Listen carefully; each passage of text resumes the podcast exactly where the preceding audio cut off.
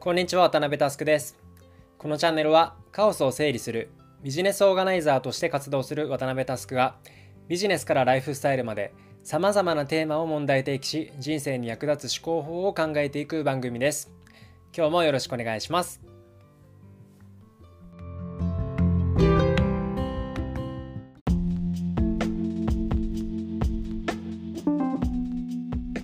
え今日は、え日本の借金について僕が理解する範囲でまとめていきます。というわけで早速トークテーマに入っていきましょう。今日のアジェンダはこちら。みんなが知らない日本の借金の世界。メディアでよく言われる話から取り上げます。日本の借金、つまり政府の債務残高が2021年時で約1200兆円を超えたという話があります。これを人口で割ると日本人1人当たり約1000万円を超える借金があるというふうにメディアが煽ってくるんですね。確かにこの規模の借金は世界で見ても当たり前ではありません。税収を生み出す源泉である経済体力の GDP に対して借金の規模がいかほどかという指標で見ても日本は突出して高い水準を保っています。この事実の先に何があるのか。2009年頃に起きたギリシャの債務不履行。いわゆるデフォルトは記憶に新しいことです。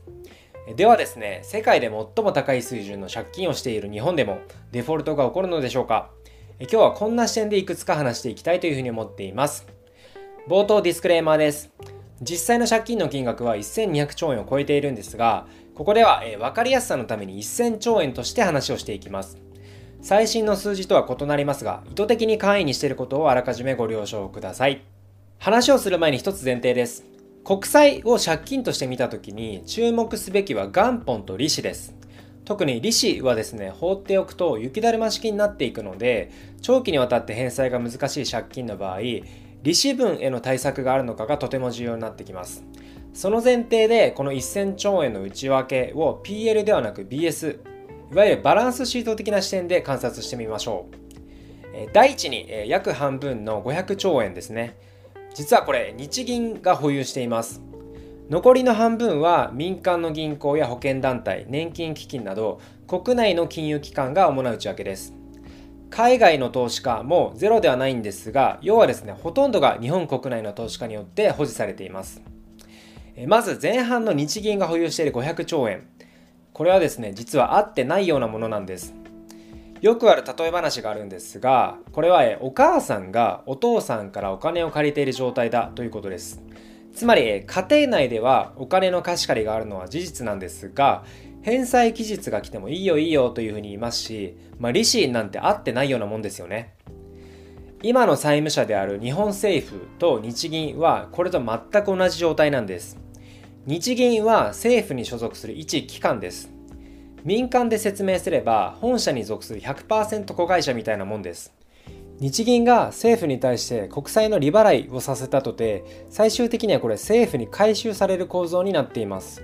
実際日本銀行法第53条5項を参照すればこのことが明示されています。一方元本に関しても普通の借金であれば返済期日が来れば現金を返すのですが国債の場合償還期限が来たとて現金ではなくなんと国債を日銀に戻すんですね。要は100%借り換えみたいな処理がされてるみたいです。こういうぐるぐるで回っているので元金も問題ないみたいです。まあ、というわけで日本の借金の半分である500兆円は日銀と政府の関係の構造上現時点ではあまり問題にならないことは理解いただけたかと思っています。現時点ではと副詞をつけたのには理由があって実はこれある前提が崩壊するリスクを秘めているのですがこれは追って話していきます。次に残りの半分の500兆円ですがこれは国内とて日銀のようにはいかないので政府は利払いする必要があります。これが、え、雪だるま式にでかくなると問題になってくるのですが結論から言うとこれも現時点では相殺されています。以前政府の参与を務めていた高橋洋一さんの意見を聞いてみます。バランスシートを見ると実は、日本政府は600兆円相当の資産があるんですね。この600兆円の資産を運用した利回り分が収入になっています。要は日銀保有以外の残りの500兆円の利払いに必要な費用を資産運用で十分賄えているんですね。なので結果トントン。まあ、細かく言えば少し儲かるかもくらいの収支なんですね。ここまで大丈夫ですか？まあ、簡単にまとめると全体の1000兆円の借金のうち半分の500兆円は日銀保有なので問題なし残りの半分も同額程度の資産運用で利回り分で相殺しているので問題なし日本の借金事情は表面だけで見ると1000兆円を超える借金とかなりやばそうですが結果分解してみると言われてるほどやばくないというのがご理解いただけたかなというふうに思っています。言われてるほどというのがポイントで、まあ、借金は借金でありやばいことには変わりありません。こういった話をするとじゃあいくらお金を吸っても大丈夫だねという話をする一般人が現れますが明確に間違っています。これを説明するために極端な例を出しましょうか。日本の GDP は今500兆円程度ですがこれを倍増させようというお題が出たとします。皆さんだったらどうしますか？先ほどのお話のようにもしいくらお金を吸っても大丈夫という前提があれば僕だったらですね GAFAM を買収する計画を立てます。この5社全ての時価総額は1000兆円を超えます。こうなればですね2倍どころか一気に3倍です。果たしてこの計画は現実的なのでしょうか？もし実現可能だったらとっくにやってますよね。そうです。無理なんです。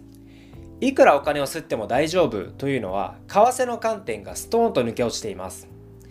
1000兆円を調達するために政府が国債を発行して日銀に買ってもらったとてそれはただのあぶく銭でありドルに建て替えすることがおそらく叶いません。要は1000兆円分というとんでもないボリュームの日本円 JPY を USD と交換してくれる相手が現れない。円の受け手が現れないという観点で実現は無理だよねという話です。というか仮にこんなことを本当に政府が言い出したらおそらく国際的信用が一気に下がります。すると市場の原理で爆速な円安つまり日本円の価値がとんでもないスピードで下がり日本はほとんど国際間の取引ができなくなってしまい終了です。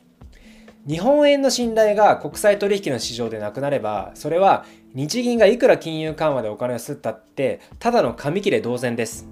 要はこれ財政破綻なんですね。財政破綻といえばもう一つ留意すべきポイントがあります。少し話を戻しまして前半の日銀保有分の500兆円は問題ないと言いましたがこれはあるシナリオで崩壊します。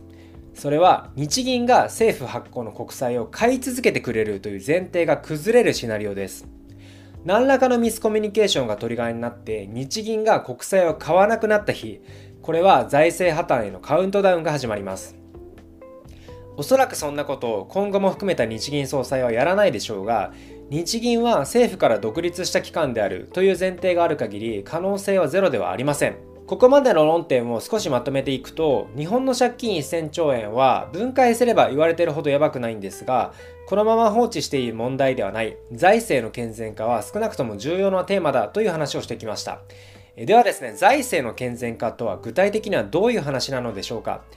ニュースピックスの番組で竹中さんと小畑さんが話していた内容によると大きく2つあります。1つはテーパリング。これは日銀が国債を買う量を徐々に減らしていくという話です。マネーの供給量は引き続きプラスであり続けるんですが、その伸び率を緩やかにするという施策です。アメリカでは去年の11月からすでに始まっていて、日本でも真剣に議論が進む可能性があります。もう一つは歳出改革です。まずは歳出を増やさないというところから始まります注目すべきは歳出を減らすではないということですこれはですね昨日までもらえていたものを今日からいきなり取り上げるということは民主主義国家ではご法度です。少なくとも現状の予算でカップリングして追加で意味不明な項目の予算を組まないことが大事です。その間に GDP 経済成長を実現し歳入を上げていくしかありません。それができたら次は税金の使い方の見直しです。よくワイズスペンディングと呼ばれたりしますが賢い税金の使い道とは程遠いはっきり言って無駄が多いのが現状です少子高齢化で圧倒的に膨れ上がる社会保障を一つとっても平等にこだわりすぎです。資産や日々の収支、生活に余裕がある高齢者もたくさんいる中で、全ての高齢者に平等に支給することが本当に必要なことでしょうか見直す余地はかなりありそうです。国を主語にしてでかい話をしすぎたので、最後にスケールを私たち自身に落とし込みます。ズバリですね、私たちができること、それは正しい知識をつけて声を上げること、これしかないと思います。民主主義国家なので言うなれば政治は我々の意思の鏡みたいなものです結局自己責任なんですねとはいえ、ぶっちゃけ僕自身も政治に期待をしてはいません。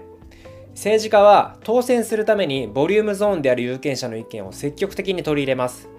高齢化が進む日本だと、ズバリ高齢者の顔色を伺った政治になるのは必然的なんですね。余命で票の重み付けが変わるといった選挙の大改革でもない限り、これは望み薄です。ご飯は世界一の質を誇る日本ですが、正直政治に関しては絶望さえあります。その究極が2チャンネルの創設者のひろゆきさんみたいに諸外国に自分の人生の拠点を移すという選択です。先ほど、え私たちができることは正しい知識をつけて声を上げることというふうに言いましたが声を上げたところでというのが個人的な実感です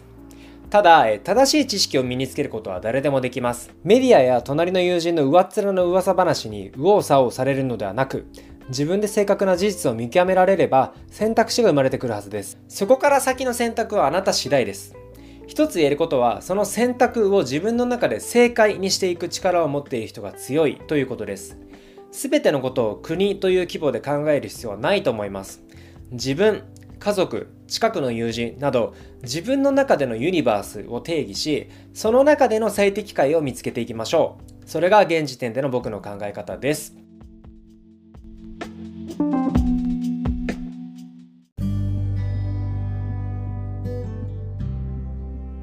いかがでしたでしょうか、えー、昨今のコロナ対策の予算なんかを見ていて大丈夫かなと心配している人たちにも詳細が伝わっていれば幸いです。ちなみに豆知識ですが、今日取り上げた国の借金の定義は意外とメディアによってバラバラです。